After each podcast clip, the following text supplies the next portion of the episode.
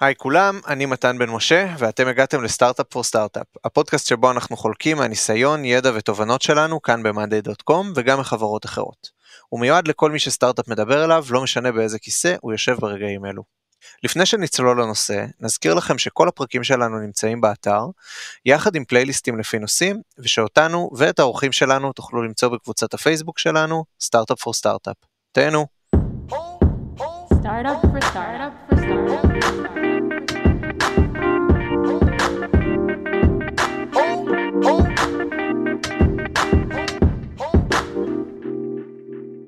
במרץ אלפיים ועשרים, חברות רבות בעולם ומאנדי דוט קום ביניהם עברו לעבוד מהבית. המעבר קרה מהר מאוד.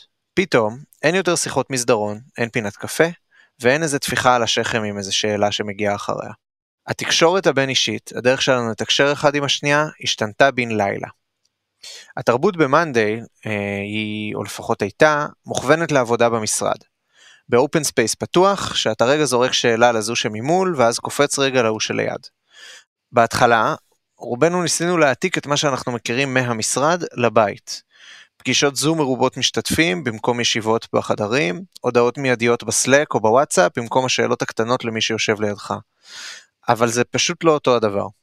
אם זה קולגות שהילדים רצים להם בין הרגליים בזמן ישיבה, או אני שפשוט קשה לי יותר להתרכז בשיחות וידאו מאשר ליד אנשים, ממש. אז נשאלת השאלה, מה עושים? איזה שינויים צריך לעשות כדי להסתגל למצב החדש הזה? היום אנחנו נדבר על תקשורת אסינכרונית, תקשורת שלא דורשת מענה מיידי של הצד השני, כמו מסמכים כתובים, שרשורים בפורומים, וויקיז ועוד. אנחנו נבחן אם כדי שהעבודה מרחוק תהיה אפקטיבית, שווה שהיא תישען יותר על תקשורת שקל למצוא, לתייק ולהגיב אליה, בניגוד לשיחות בצ'אט או וידאו שדורשות מכל המשתתפים להיות נוכחים באותו הזמן, וקשה לשמור אותם במקום ברור ולאתר אותם אחר כך.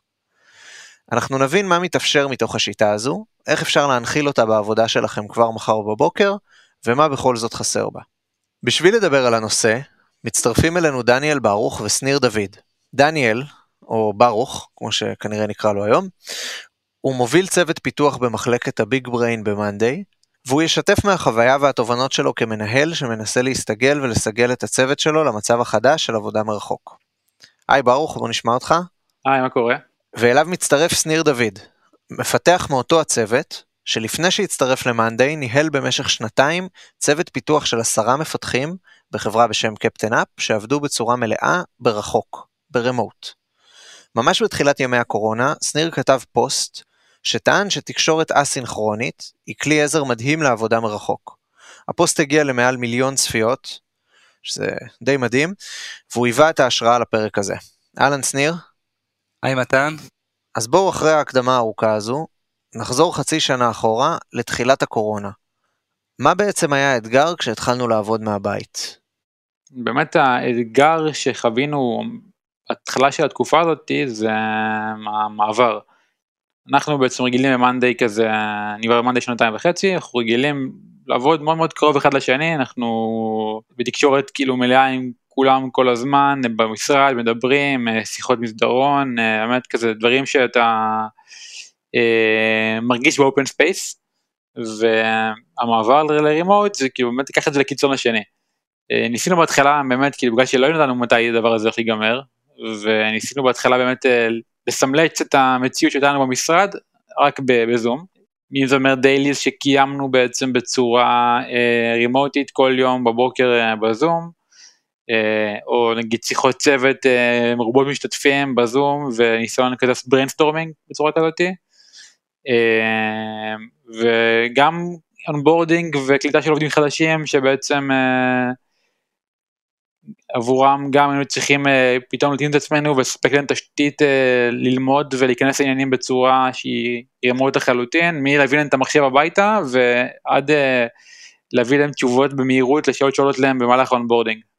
ומה בעצם הבעיה בדבר הזה? כאילו, מה, למה זה כל כך קשה לנו, אה, כשמנסים לדמות את מה שהיה למה שעכשיו, למה שקורה עכשיו שעובדים מרחוק?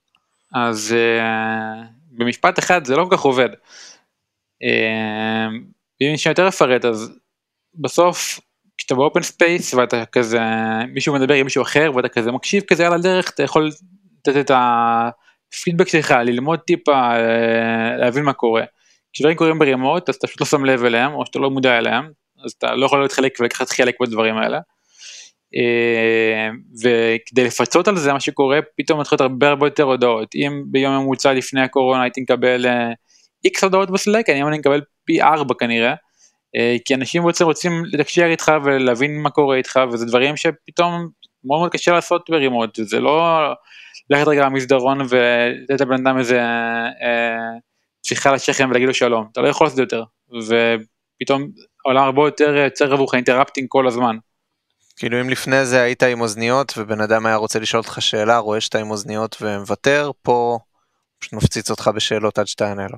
נכון, והוא לא יודע גם מתי אני זמין או לא זמין, גם שאני אקח את זה גם לשיחות הצוותיות, לנהל שיחה או דיון בזום, עם כמות משתתפים גבוהה, זה הרבה יותר קשה מלעשות את זה במשרד.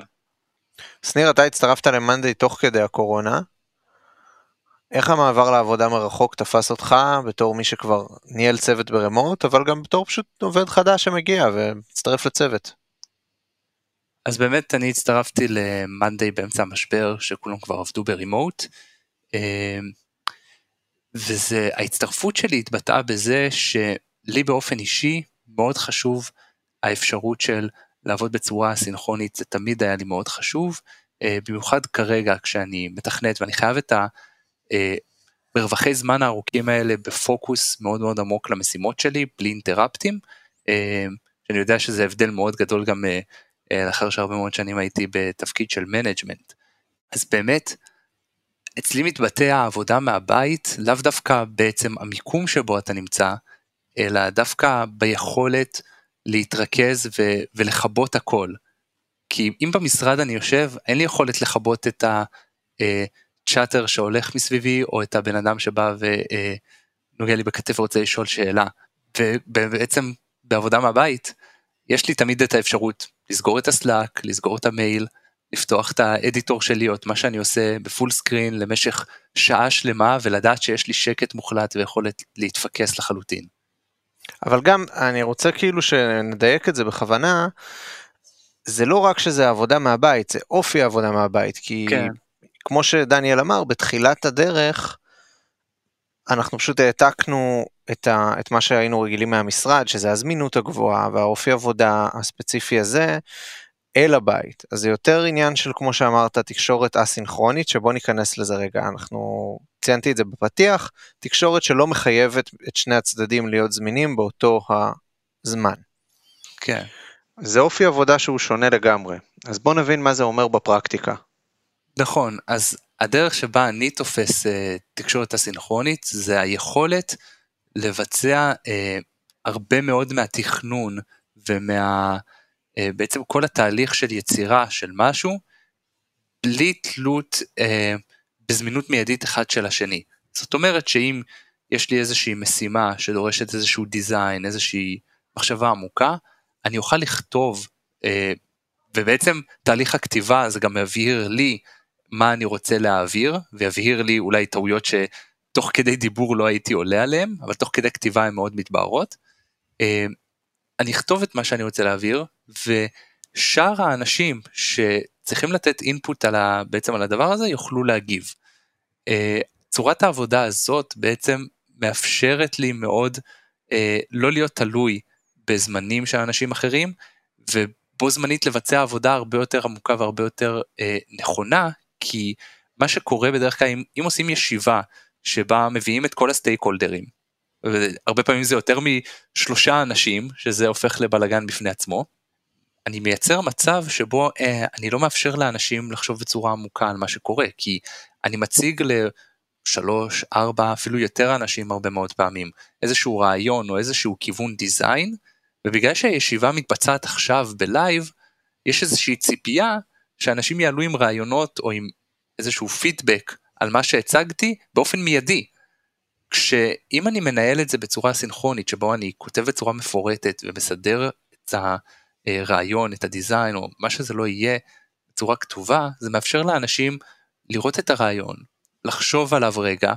אולי להיזכר שהם ראו משהו איפשהו ולחפש את זה באינטרנט ולתת פידבק שהוא הרבה יותר עשיר מאשר פידבק ש... קורה בעצם בישיבה, שאתה מצפה שכל התכנון יקרה בישיבה, ואז אתה מצפה מהאנשים לחשוב מאוד מהר, מה שלאו דווקא יביא את התוצאות הכי טובות. אוקיי, אז איך, איך זה בא לידי ביטוי בפועל? זאת אומרת, איך עושים את זה? כי כרגע, אם אני רוצה עכשיו להעלות איזושהי משימה, איך אני עושה את זה? איפה אני עושה את זה? איך זה עובד? אז לדעתי נוכל להבין את הדבר הזה בצורה יותר פרקטית, על ידי דוגמה של משהו שקרה לי פה במאנדי, לפני כמה חודשים. אז קיבלתי איזושהי משימה, בעצם עשיתי את הפגישה עם הבן אדם שניהל את המשימה הזאת, והוא העביר לי בעצם את האפיון וכל הדרישות שיש למשימה. תוך כדי הפגישה, בעצם כתבתי את כל אותו אפיון, פירמטתי אותו בצורה כתובה במערכת של מאנדי, ולאחר השיחה קצת סידרתי את זה בצורה יפה, והעליתי את זה בבורד שלנו במאנדי, עם תיוג לקבוצת האנליסטים שיכולים להיות קשורים לזה. מה שקרה מפה בעצם, זה שאחת האנליסטיות הגיבה לזה, והיה לה פידבק מאוד נקודתי על האפיון המאוד ספציפי, כשבעצם אני לא הייתי מודע לזה שהיא בכלל יכולה להיות רלוונטית למשימה הזאת, או שיכול להיות הפידבק הזה. אז עצם הכתיבה שלי, והפרמול של המשימה בצורה כתובה, אפשר פידבק שאחרי זה חסך הרבה מאוד זמן, כי אני הייתי נתקל בקירות האלה, יכול להיות עמוק לתוך המשימה, אז עצם זה שקיבלתי את הפידבק, בצורה סינכרונית, מעצם זה שכתבתי, עזר לי מאוד. דבר נוסף שזה עזר לי בו, זה ש... ממש מיד אחרי שהייתה הפגישה הזאת וכתבתי את האפיון הזה, היה לי איזשהו אינטראפט, איזושהי משימה דחופה, שהייתי צריך לגשת אליה למשך שבוע. ובעצם זה שכתבתי, אפשרתי לעצמי שבוע לאחר מכן, לחזור למשימה כמו שהיא. אני אוהב לחשוב על זה כמתכנת, כאילו שמרתי את הסטייט של המשימה, ויכולתי להמשיך מאותה נקודה בדיוק. אני יכול מאוד להתחבר לזה, הרבה פעמים אנחנו מתחילים איזושהי משימה, ואז אתה מדבר עוד על אינטראפט של העבודה, עכשיו בתקופת הקורונה יש גם הרבה אינטראפטים של החיים פשוט, ופתאום שלושה ימים אתה מוצא את עצמך מתעסק במשהו שהיה לוקח שעה אחרת, ולחזור למשימה זה באמת לא פשוט, אבל יש פה גם מחיר, זאת אומרת זה דורש הרבה מאוד uh, משאבים, אז אתה מגיע ממקום שחווה את זה, ראה את זה, ניהלת אנשים ברמוט, דניאל, ניסיתם להטמיע את הדברים האלה יותר בצוות? כן, זה באמת כזה, התחלנו להבין, מהשבועות הראשונים של הקורונה, התחלנו להבין שזה נהיה יותר ויותר קשה לעבוד ככה, והתחלנו לחפש פתרונות. אז באמת, זה התחיל בלעשות את העד, את הדברים שאנחנו עושים בצורה יותר מקיפה, להגיע לפלנינג שלנו בעצם כבר עם הרבה יותר דברים כתובים, כדי לשחרר את האנשים לעבוד על הדברים האלה בצורה יותר אוטונומית ופחות נקרא לזה אונליינית. וזה, כל מיני דוגמאות זה גם עבד ממש ממש טוב, כמו שסניר תיאר פה, שאתה עוזב רגע משהו לשבוע וחוזר אליו, וגם בכלל בשביל לאפשר קולבורציה, כי יש לנו פרויקטים גדולים שהם יכולים לקחת חודשים, דוגמה עכשיו להעביר דיבי ממקום אחד לאחר. מה זה דיבי סליחה? דאטאבייס סליחה. וזה פרויקט די עצום, שאתה לא יכול לבצע אותו באיזה יום אחד ולסגור את זה, זה לוקח תכנון של שבועות, וצריך לדאוג לכל הפרטים הקטנים, ובלי לתעד את זה, במיוחד שעושים את זה מרימוט, אנחנו היינו נאבדים שם, ויצרנו בעצם תיעוד מקיף, לסטייפ ביי סטייפ, ולכל הפרפריישן שצריך לבצע לפני, וזה פתאום שחרר אנשים לעבוד על זה גם, כאילו בצורה, אני רואה, הייתי כאילו, עבדתי עם אבי, שהוא... infrastructure engineer אצלנו ב-אר אנד די, וראיתי עובד על זה בעצם באיזה שתיים בלילה, כשהוא בסוף בחור נשוי עם ילדים, כן? כי זה מתי שנוח לו, וזה בסדר, וזה בעצם אפשר לרוץ קדימה בלי שאני אהיה זמין. וזה באמת אחד מהיתרונות הכי גדולים של התכנון הסינכרוני הזה, ולהרים דברים על הכתב. חסיד חדש בחברה, הוא עוד לא מכיר את הכל, ולרוץ שם לבד, זה משהו שנקרא לזה ביום עבודה רגיל, היה לו מאוד מאוד קשה. אבל בגלל שפרדנו את הכל בעצם לתתי משימות ולתתי, נקרא לזה אקשן אייטמס מאוד מאוד ברורים, ומאוד מאוד שקל לגשת אליהם גם בלי לדבר, הוא יכל פשוט לרוץ על המשימות שם, והוא נתיג גם, הצלחנו בדרך הסתית הרבה יותר פרודקטיביים, עשינו עבודה שנראיתה כמו עבודה של שבוע ביומיים, כי היה מאוד מאוד ברור, והיה פוקוס מאוד מאוד גבוה, בגלל התיעוד ובגלל שפרקנו את הכל, ובאמת בפועל גם במהלך עצמו שהוא קרה, אז היה כמעט ואפס uh, תקלות, כי הכל היה מתוכנן בדיוק uh, בצורה מדויקת. זאת אומרת, אני עכשיו עובד לבד בלילה, ובגלל שהכל מתועד, אם אני נתקל באיזושהי בעיה, אני פשוט מוצא את העדכון של סניר רגע, ומתקדם. כן, זה באמת שחרר אותך מהצורך הזה לשיחת זום או הודעה בסלק. פה אנחנו מדברים באמת על פרויקט מאוד גדול, מאוד היי-לבל, עם משמעות מאוד כבדה, שגם לפני הקורונה היה לו תיעוד מאוד טוב, אפילו אם שיפרנו את זה כרגע, אבל מה עם הדברים היומיומיים, הדייליז, הפגישות צוות, השיחות הרגילות? אז uh, כשאני הצטרפתי בעצם לצוות של ברוך, היו דייליז uh, כל יום בשעה עשר וחצי, עולים לשיחת זום. עכשיו, מה ש... משהו מאוד פשוט אולי במשרד, נראה כולם עומדים, מעדכנים, כשזה נעשה ברימוט, במיוחד בשיחות זום, נהיה מאוד מאוד טקסינג, כי אתה צריך לחכות עד שכולם יעלו על הזום, וזה אף פעם לא קורה בדיוק באותו זמן, ו- ויש תקלות טכניות, ופתאום מישהו לא זמין, אז דוחים את השיחה ברבע שעה, ו- כן, אם... חצי, חצי מהפגישות זה ככה, זה מטורף. כן, וזו עוד פגישה שקוטעת לך את היום, כי אם אתה מתחיל את היום, ואתה רואה שנגיד, נניח סיימת משהו, ועוד עשר דקות יש לך דיילי, אתה לא תתחיל משימה חדשה, כי זה יקטע אותך. עכשיו, חיכית את העשר דקות האלה, כבר שרפת עשר דקות, וכמה פעמים קורה שמישהו דוחה את הדיילי בעוד רבע שעה, אז אתה שורף עוד רבע שעה. פרקטית, הדבר הזה שורף הרבה מאוד זמן מהיום, והרגשתי שלעשות את זה כל יום, מתחיל להיות מאוד מאוד כבד. אז ביקשתי בעצם מברוך, בוא ננסה להעביר את הדייליז להיות בכתב, שכל אחד מהצוות יעדכן בסלאק, עד שעה שתים עשרה נניח בכל יום, מה הוא עשה, מה הוא מתכנן לעשות היום, יש לו איזה שהם בלוקרס, פשוט דיילי הסינכרוני קלאסי. באמת אז הדבר הזה, סניר העלה אותו ברטרו שלנו, הבנו שאנחנו wasting a lot of time, מה שנקרא, על דייליז, ורצינו לייעל את זה, עשינו בעצם איזה סוג של ניסוי, של להפוך את זה לסינכרוני, וזה... באמת הביא אימפקט מיידי שהיה ממש לא צפוי גם. קודם כל, כאילו, אין לנו את הנושא הזה של כאילו, שיחות זום שאתה לא עולה אליהם וכל תקוע, זה לא קורה כבר, לפחות בדייליז, שזה כל יום, וגם פתאום היינו יותר מתוכננים, כל אחד כזה היה לו את הפלן שלו, למהלך היום, הוא עושה את זה בעצם, בעצם הכתיבה הזאת, הוא עצר רגע וחשב על הדברים האלה, ו... אפילו לי בתור מנהל, זה עשה חיים הרבה יותר קלים, כי כאילו, זה, זה הכין לי את הדברים, ויכולתי לראות איפה כל אחד עומד, איפה אני צריך לתת את הקשב שלי, בצורה הרבה יותר מפורמלת, ופחות אה, נקרא לזה אונליינית, אה, וזה באמת כאילו משהו שאימצנו אותו בסוף. ואיך הצוות קיבל את זה? איך זה קרה? זה עלה בתוך רטרו, זה לא כזה גזרה מלמעלה, אז דיברנו על זה ברטרו שלנו, הבנו שיש פה איזה בעיה שאפשר לפתור אותה, עלה הפתרון שסניר הציע, ובית משם כאילו אמרנו, טוב, עושים ניסוי, וברגע שזה מגיע ככה, אז לדעתי הרבה יותר קל לקבל דבר כזה, בתוך המסגרת של ניסוי, בסוף יכול להיות שזה גם לא היה עובד, כן? ואם זה לא היה עובד, היינו עושים משהו אחר, או עושים רולבק, זה גם בסדר, אז... זה הגיע בצורה של ניסוי, והצוות מאוד מאוד אימץ את זה מאוד מאוד מהר גם, כי בסוף הצוות ראה דווליו, וגם כאילו מבחינתו זה נותן לו הרבה יותר פלקסיבילי, מפתחים אוהבים את זה, בדרך כלל עובדים בלילות, עובדים, מתחילים לעבוד בשעות לא שעות, כל אחד מה שנוח לו, תלוי בחיים האישיים שלו, וזה בעצם אפשר להם את זה בתור מפתח, ולא בתור מנהל, אין לך הרבה פגישות, וברגע שהדיילי כאילו נהיה מאוד פלקסיבילי, אתה מקבל פה גמישות מטורפת ביום שלך. ומה לגבי הפן החברתי? כאילו יש גם ערך בלראות את הצוות עכשיו שכולנו מהבית, זה לא היה איזשהו דרובק של הדבר הזה? כן, זה באמת פיטפול משמעותי, שגם כשדיברנו על זה ברטרו וזה רק עלה אז, אז עלינו את הפיטפול הזה כבר בשנייה הראשונה, כי... אם עד אז הדיילי היה בעצם האזור בזום שכזה, כל אחד רגע עולה, שומעים את כל אחד של השני, רואים את הוידאו, זה פתאום נעלם לך. אז התחלנו לחשוב על דרכים אחרות בעצם לחפר על הפער הזה, אם זה בעצם סתם כזה בצהריים כזה, הפסקת קפה של הצוות, שלא לא, לא, לא, לא בשביל לעבוד, אלא בשביל לדבר וטיפה להכיר את השני יותר, זה היה משהו שניסינו לעשות.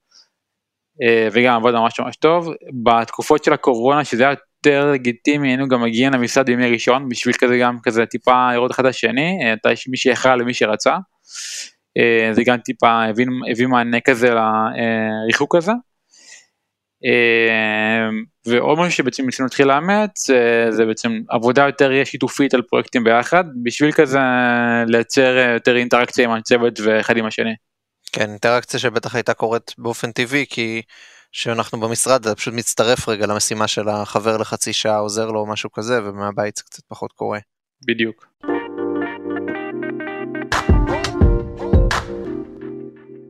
אז אני רוצה שנדבר על משהו שהוא כואב לכולם. ההודעות המיידיות בסלק. זה אחד הכאבים הכי גדולים של כל מי שעבר לעבוד מהבית. גם יש שיגידו במשרד זה קצת היה interruptions, אבל אין ספק, כמו שאמרת, ברוך בתחילת הפרק, זה פשוט, הכמות עלתה בעשרות מונים. איך אנחנו יכולים לעודד את עצמנו ואת הצוות שלנו, את האנשים שמסביבנו בעצם, לכתוב את הדברים בצורה מסודרת? זה מרגיש כבד, אנחנו אוהבים פשוט בום, לשלוח. אז בהסתכלות שלי כזה, נקרא לזה שנייה רגע מהצד, אני חושב שזה תהליך אה, שהוא מאוד מאוד אה, ארוך, זה לא יקרה ביום אחד, וזה לא ישב, אה, תגידו את זה וזה יקרה, אה, וזה דורש הרבה הרבה משמעת עצמית, כי ממש תמיד הכי קל זה רגע, לחזור רגע להודעה פרטית, או לשיחת טלפון, או שיחה בזום, אה, אז כמה טריקים שאני כזה אימצתי לעצמי, אז נגיד, אם אתה נקבל לעבודה הפרטית, אתה תמיד יכול להגיב אליו המקום ומהר, או שאתה יכול טיפה לקחת את הזמן, טיפה כזה לתת בן אדם רגע לחשוב על מה שהוא צריך, וגם אה, לחבר את השיחה הזאת, ובעצם לייצר או ערוץ אה, מתאים בסלק עם כל הרלוונטיים, ובעצם לא במדיום פרטי, או הכי טוב אם יש לכם איזה מערכת שמנהלת את הדברים האלה, אז תעבירו את זה כבר לשם, כאילו, ותיצרו איזה אייטם שם, ותדברו על הדברים בצורה הרבה יותר פתוחה וטרנספרנט, גם תקבלו את התיעוד לך על הדרך, וגם אתם תתחילו להגיש את הדברים לכיוון הסינכרוני, בצורה, בצורה בעצם אישית. זה לא יגרום לכל החברה לעבוד ככה, אבל זה, לפחות באזור שלכם, תתחילו יותר להרגיש את הבנפיטים. ניתן נגיד דוגמה שממש עשינו אצלנו בצוות, אז בסוף אנחנו צוות שעובדים כזה עם כל החברה, ונותנים שכזה מענה לכל מיני תקלות ושאלות ובקשות מכל האנשים בחברה, ואם לפני הקורונה היו מגיעים אלינו פרונטלית, או פעם בין כל יום הודעה בסלק, אז עכשיו זה הרבה יותר כאב לנו. יצאנו בעצם board the Monday, כזה קראנו לו, אנחנו צוות ביג brain, אז קראנו לזה brain of the day, אתה בעצם יכול לבוא ולפתוח שם אייטם עם השאלה, הבקשה, הבעיה שלך, ויש שהוא בעצם הוא תורן, והוא ייתן לך את התשובה תוך שעה, שעתיים, שלוש, עד יום. לדברים שהם בעצם לא urgent, אבל הם גם לא, הם דורשים בעצם מענה. וזה בעצם העביר הרבה הרבה load שהיינו מקבלים בסלק, בפרייבט מסג'ז, למקום שהוא structured, ששם בעצם גם מתחיל לנתח אליו את הבעיות, כולם רואים אותו, זה כבר לא כזה, זה משהו פרטי, ולמה בתוצבת זה ממש שיפר את היכולת ביצוע שלנו, ואת ההבנה של על מה הזמן שלנו בכלל הולך. מעבר לזה, אם אני רוצה עכשיו לבוא ולשאול אותך שאלה, יכול להיות שאני פשוט נכנס לדבר הזה, לבורד הזה, ורואה ששאלו את השאלה הזו כבר, ויש תשובה.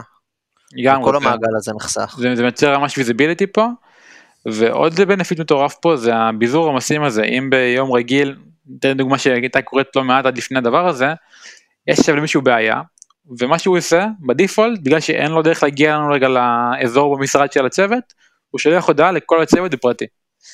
עכשיו, הוא... לכל אחד בנפרד. כן, לוקח לי עשר דקות, לבר מצוות של עשר דקות, לסניר עשר דקות ודגע עשר דקות.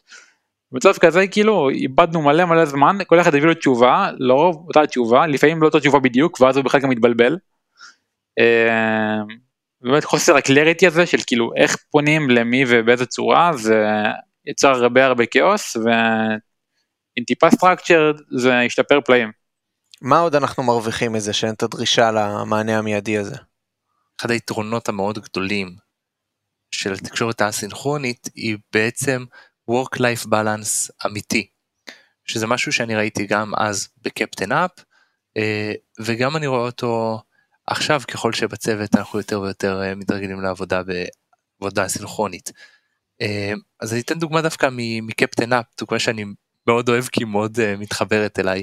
אחד מחברי הצוות בקפטן אפ היה בעצם אבא טרי, והעבודה הסינכרונית הזאת היא אפשרה לו להיות אה, אבא בתצורה שהוא הרבה יותר העריך והרבה יותר רצה.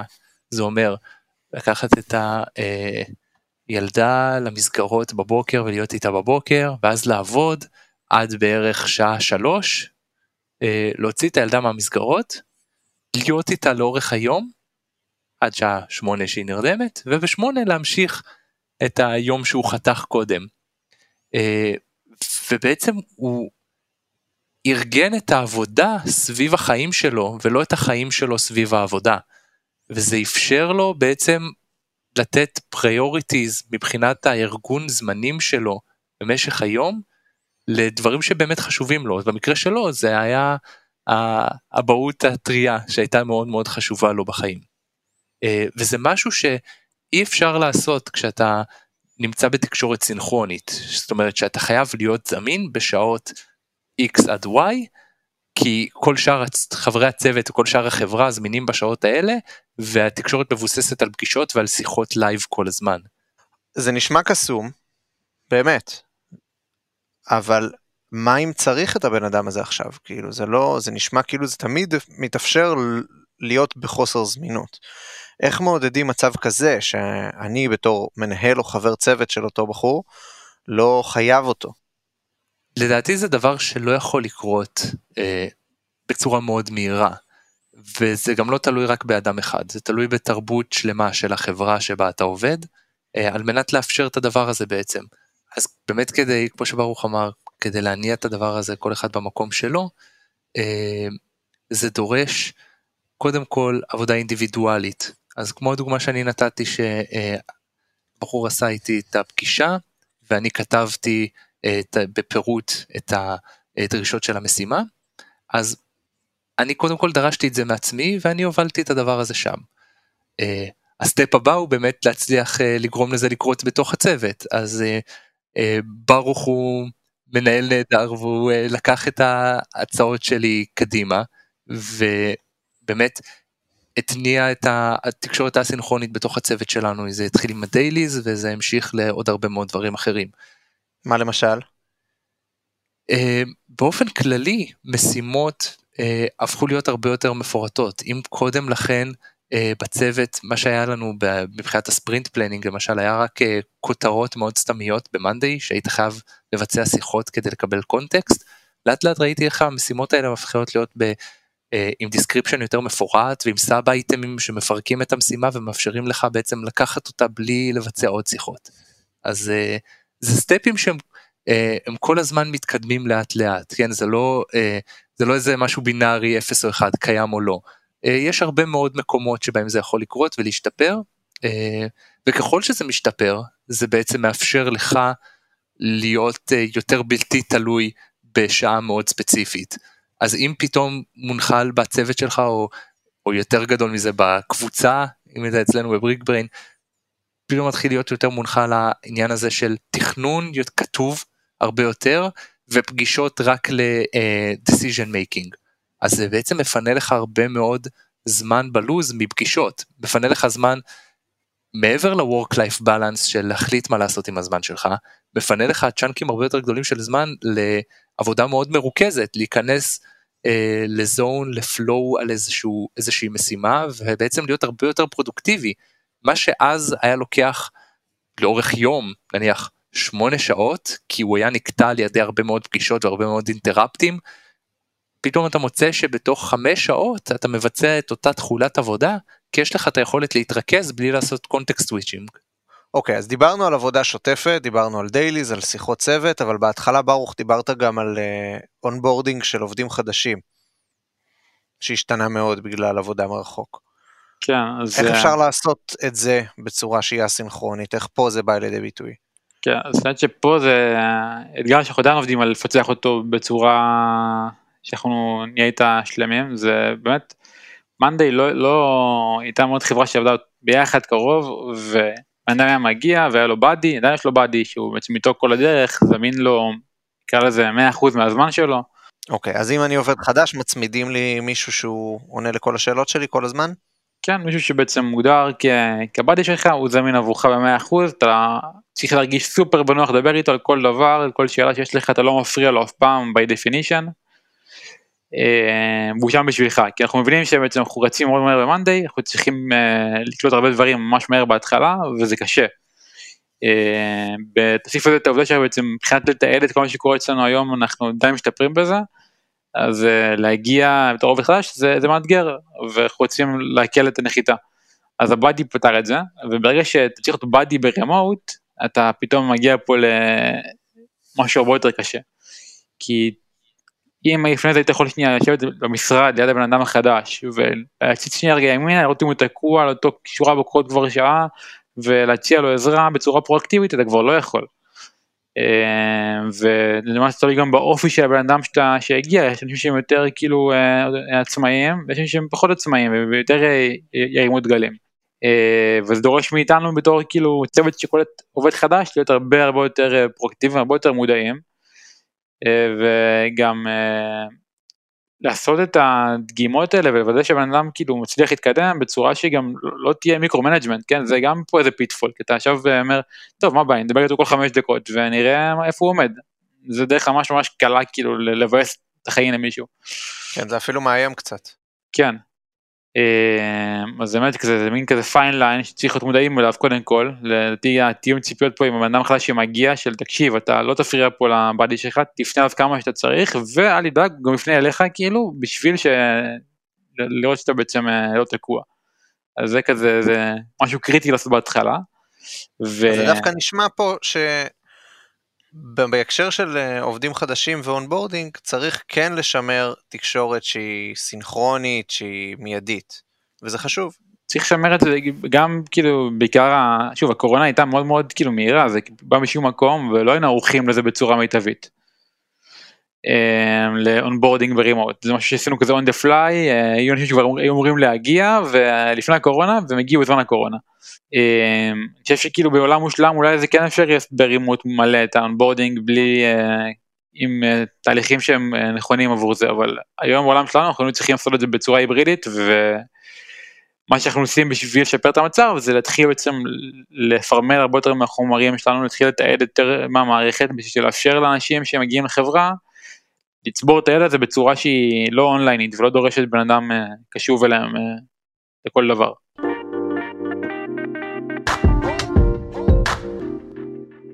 אוקיי, אז דיברנו פה על הרבה מאוד יתרונות, אבל אני בטוח שיש מקומות שבהם זה פחות עובד.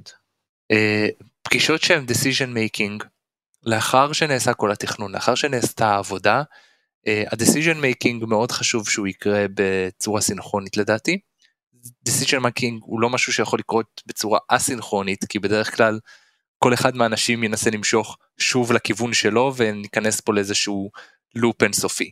brainstorming, כשאתה עוד לא יודע בכלל מה הכיוון, ואתה רק רוצה לזרוק רעיונות, אתה רוצה להשאיר את עצמך ביצירתיות ובניסיון שיש לו עוד הרבה אנשים סביבך, אז uh, תקשורת סינכרונית יכולה לעזור פה. Mm-hmm. ואני חושב שגם בדברים יותר פרסונליים, כמו מהאונבורדינג של עובדים חדשים, שנחמד הטאץ' הזה והשיחות בהתחלה, ולהכיר את האנשים איתך בצוות, ולייצר בעצם איזה הווי צוותי כזה, בפגישות שהן לאו דווקא למטרת עבודה, וכמו שגם סניר אמר, בריינסטורמינג הזה גם אומר רטרו, ופלנינג אולי, בשביל כזה, לייצר פה איזה טאץ' כאילו צוותי. וגם ברמה יותר של התור מנהל, כאילו אני בסוף כן רוצה לשמור על האחד על אחד עם העובדים שלי, וכן נדבר איתם בצורה, נקרא לזה, תדירה, ולא רק בטקסט, לראות את הבאה שלהם על הפנים, ולראות שהם מחייכים או לא מחייכים, ואת כל הדברים האלה, זה בסוף דברים שחשוב לי לראות, וחשוב לי גם שהם יראו אותי. אני אגיד את האמת, אנחנו כאילו התחלנו מאיזשהו אתגר, של איך לעבוד בקורונה, אבל נשמע שהסוג עבודה הזה, הוא מאפשר לשפר תהליכי עבודה, גם כשעובדים במשרד, אולי בצורה שהיא לא אסינכרונית מלאה, אולי לא ברמות שאנחנו עושים את זה היום, וזה נשמע כאילו זה תהליכי עבודה מאוד אפקטיביים.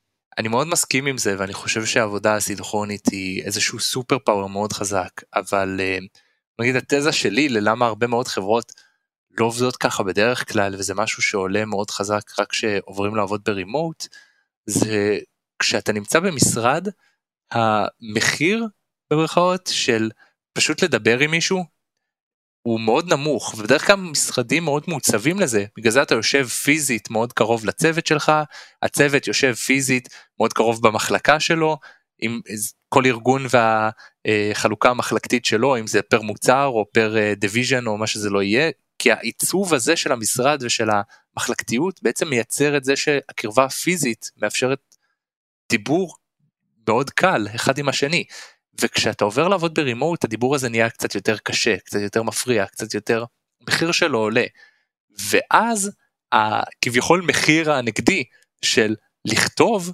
שלכתוב זה לא משהו שהוא אה, מאוד מאוד פשוט, יש אנשים שזה יותר קשה, אתה צריך לפרמל את מה שאתה כותב, אתה צריך לחשוב קצת יותר לעומק, אז פתאום, אבל בהשוואה ל, ל, לקבוע שיחת זום ולהיכנס עכשיו עם אנשים לשיחות זום, לכתוב נהיה קצת פחות יקר, אז זה מאפשר את זה בצורה מאוד מאוד טובה.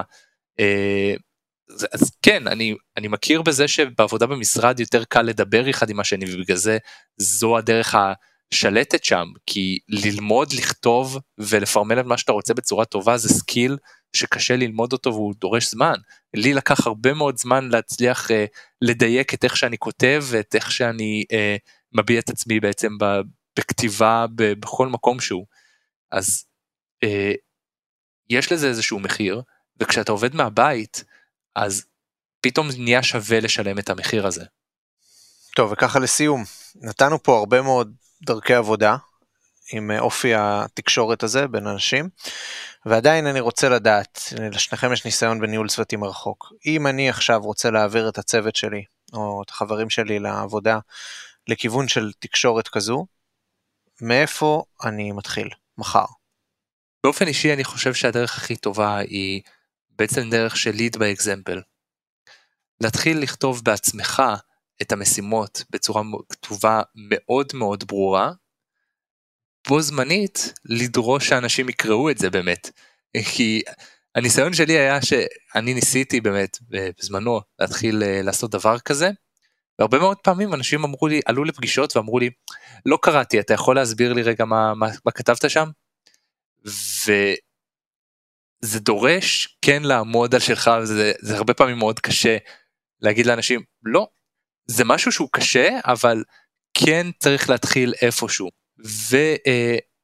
ואחרי ששאר הצוות לדעתי, יתחיל לראות את האפקט הזה של הכתיבה, זה יתחיל לנוע מתוך עצמו, כי זה בסופו של דבר שינוי תרבותי, וכל שינוי תרבותי כזה, לא משנה אם זה בתקשורת או בכל דבר אחר, לדעתי חייב להתחיל מתוך מישהו אחד שעושה את ה-lead by example הזה, ומראה לכל השאר את ה-benefits של הדבר הזה. כן, אני מאוד מתחבר למה שסניר אומר פה, אבל אני חושב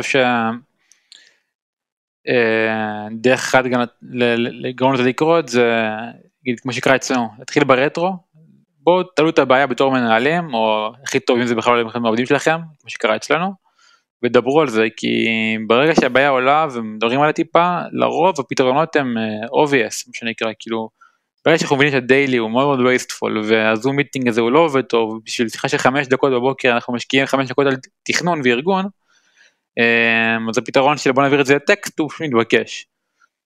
Um, זה נגיד דוגמה אחת, ודוגמה אחרת, באמת כמו שסניר אמר פה, זה נגיד דוגמה שאני עושה אותה, כמו שאמרתי גם קודם, אני אקבל הודעה בסלק, אני לא אענה שם, אני אענה בערוץ יותר פומבי.